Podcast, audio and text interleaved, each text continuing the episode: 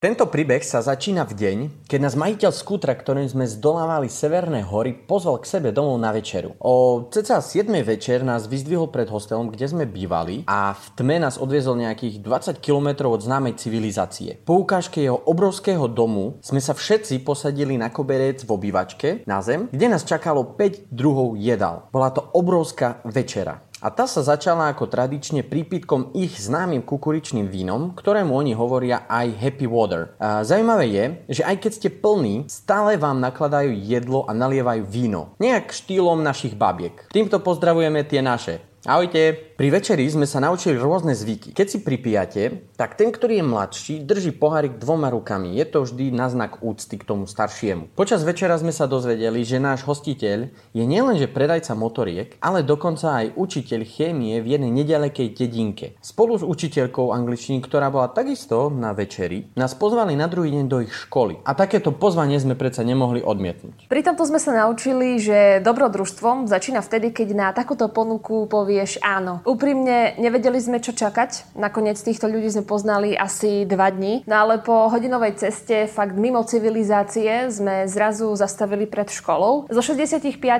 pedagógov tu anglicky vedelo asi 5 a tak väčšina komunikácie bola o úsmevoch, o slovičkách hello a goodbye, ale boli aj takí, s ktorými sme si vymenili pár dobrých tém vďaka online prekladaču v mobile. Čakali sme, že v tejto škole strávime asi hodinku, pozdravíme deti v triede a potom si pôjdeme po svojom, ale nakoniec to vypálilo úplne inak. Pani učiteľka angličtiny, ktorá nás tu pozvala, nám síce povedala, že nás chce predstaviť iba svojej triede, ale nakoniec si to zjavne cez noc rozmyslela a rozšírila to na celú školu. A tak po odbubnovaní prestávky, pretože tuto nemajú také tie klasické zvončeky, na aké sme zvyknutí, sme zrazu stáli na pódiu pred 500 žiakmi a uviedli nás vo vietnamčine a v podstate dali nám do ruky mikrofón a nechali to úplne na nás. Vystrašené boli deti, vystrašení sme boli my a ešte v podstate večer predtým sme im boli nakúpiť e, pár malých darčekov ako odmenu, ak budú ochotné a budú chcieť sa s nami rozprávať po anglicky. A nakoniec to bolo úplne že super, deti sa chytili a skončilo to aj pri spievaní najobľúbenejších skladieb v angličtine, takže sme našli uh, nových Imagine Dragons alebo Adele. No a darčeky sme rozdali a musím povedať, že my sme si užili tých svojich 5 minút slávy. Zatiaľ, čo deti mali v škole hodiny tak my sme sa rozprávali aj s učiteľmi, s ktorými to šlo a dozvedeli sme sa, že študovať tu uh, vôbec nie je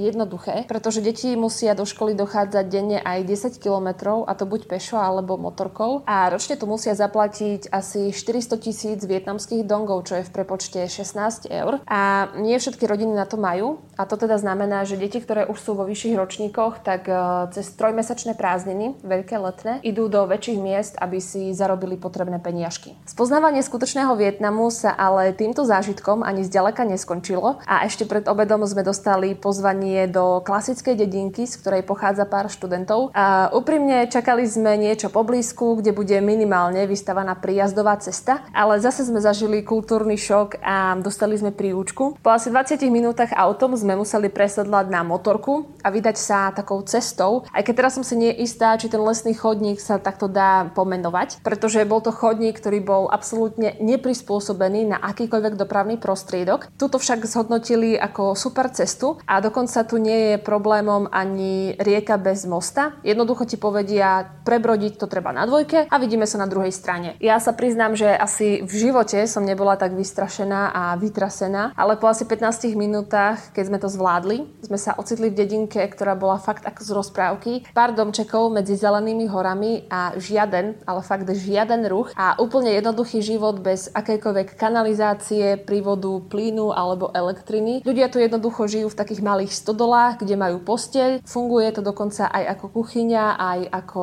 garáž. Ale zase títo ľudia majú obrovskú chuť ťa pohostiť, pozvať ťa do svojho príbytku a presvedčiť ťa, aby si s nimi ostal aj na noc. Tu sme zažili aj také tie klasické veci a klasickú ukážku toho, ako to fakt ľudia žijú, pretože sme videli, že ženy si tu ubývajú vlasy v kaluži vody, čo pre nás uh, je asi nepredstaviteľné. Zistili sme, že tu v podstate nefunguje nič také ako obchod s potravinami a vôbec si tu nepomôžu peniaze. Jednoducho sa tu vymienia tovar za tovar a fascinujúce na tom bolo to, že sme videli, ako takáto malá dedinka s komunitou dokáže fungovať už niekoľko generácií po sebe. Po tomto neuveriteľnom zážitku nás ešte pozvali na obed. Prišli sme do jedného domu, ktorý pripomínal skôr e, drevenú stodolu, v ktorej na zemi bol veľký koberec plný jedla. Ja proste zbožňujem tieto ich zazračné koberce. Zišli sme sa asi 15 ľudia a ako vždy Hody sa začali pitím kukuričného vína. Všetko bolo formou švedských stolov, aj keď nevidel som tam ani jeden stôl. Veľmi zaujímavé bolo pozorovať ich pohostinnosť. Pochutnával som si na výbornom obede a keď tu zrazu sa niekto načiahol po kúsok mesa a z ničoho nič mi ho vložil do mojej misky. Najprv som si myslel, že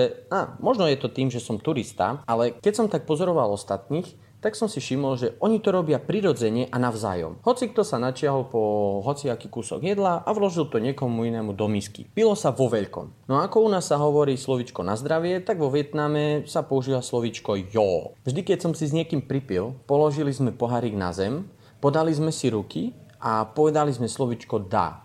Toto slovičko označuje niečo ako ďakujem. Možno to bolo alkoholom, ale všetci chlapi boli očarení mojou bradou. A hneď padla aj otázka, či som zarastený aj na hrudi. Gestom Supermana som odhalil kúsok seba, no a po ich nedefinovateľnej reakcii sme sa vrátili späť k hodovaniu. Čo bolo možno aj dobre, lebo už som sa začínal bať, kde by to mohlo až zajsť. No a tu je náš sumár o tom, čo sme sa o Vietname naučili. V tejto krajine sa veľmi ľahko staneš milionárom. Vietnamské dongy sa totiž ratajú v týchto cifrách. Milión dongov je asi 38 eur. No, tento pocit milionára padne hneď po prvom nákupe potravín alebo po zaplatení ubytka za 300 tisíc dongov. Horkej kávy sa tu človek dopátra fakt iba ťažko. Pri výrobe tej vietnamskej e, totiž to kombinujú kávové zrna s tými čokoládovými a tak aj obyčajná čierna káva je až príliš sladká. Nepomôže ani instantná, aj do tej, kde sľubujú, že je bez cukru, cukor dávajú. Najlepší a najlacnejší spôsob, ako sa tu prepravovať a spoznávať krajinu krajinu je vážne skúter. Jedine, čo si tu človek musí osvojiť, sú pravidla cestnej premávky, ktoré nie sú asi žiadne. Platí tu jedine dávať pozor. No a čo by to bolo za naše cestovanie, ak by sme sa nezastavili aj pri jedle? Tým národným je tu polievka fo. Je to silný vývar s rezancami, zeleninkou a mesom. No a za tajomstvom prípravy je zázvor, škorica, kardamon a dokonca aj anís. A domáci to tu jedia ako raňajky, desiatu, obed, olovrant, večeru a mám mám pocit, že ešte aj ako dezert.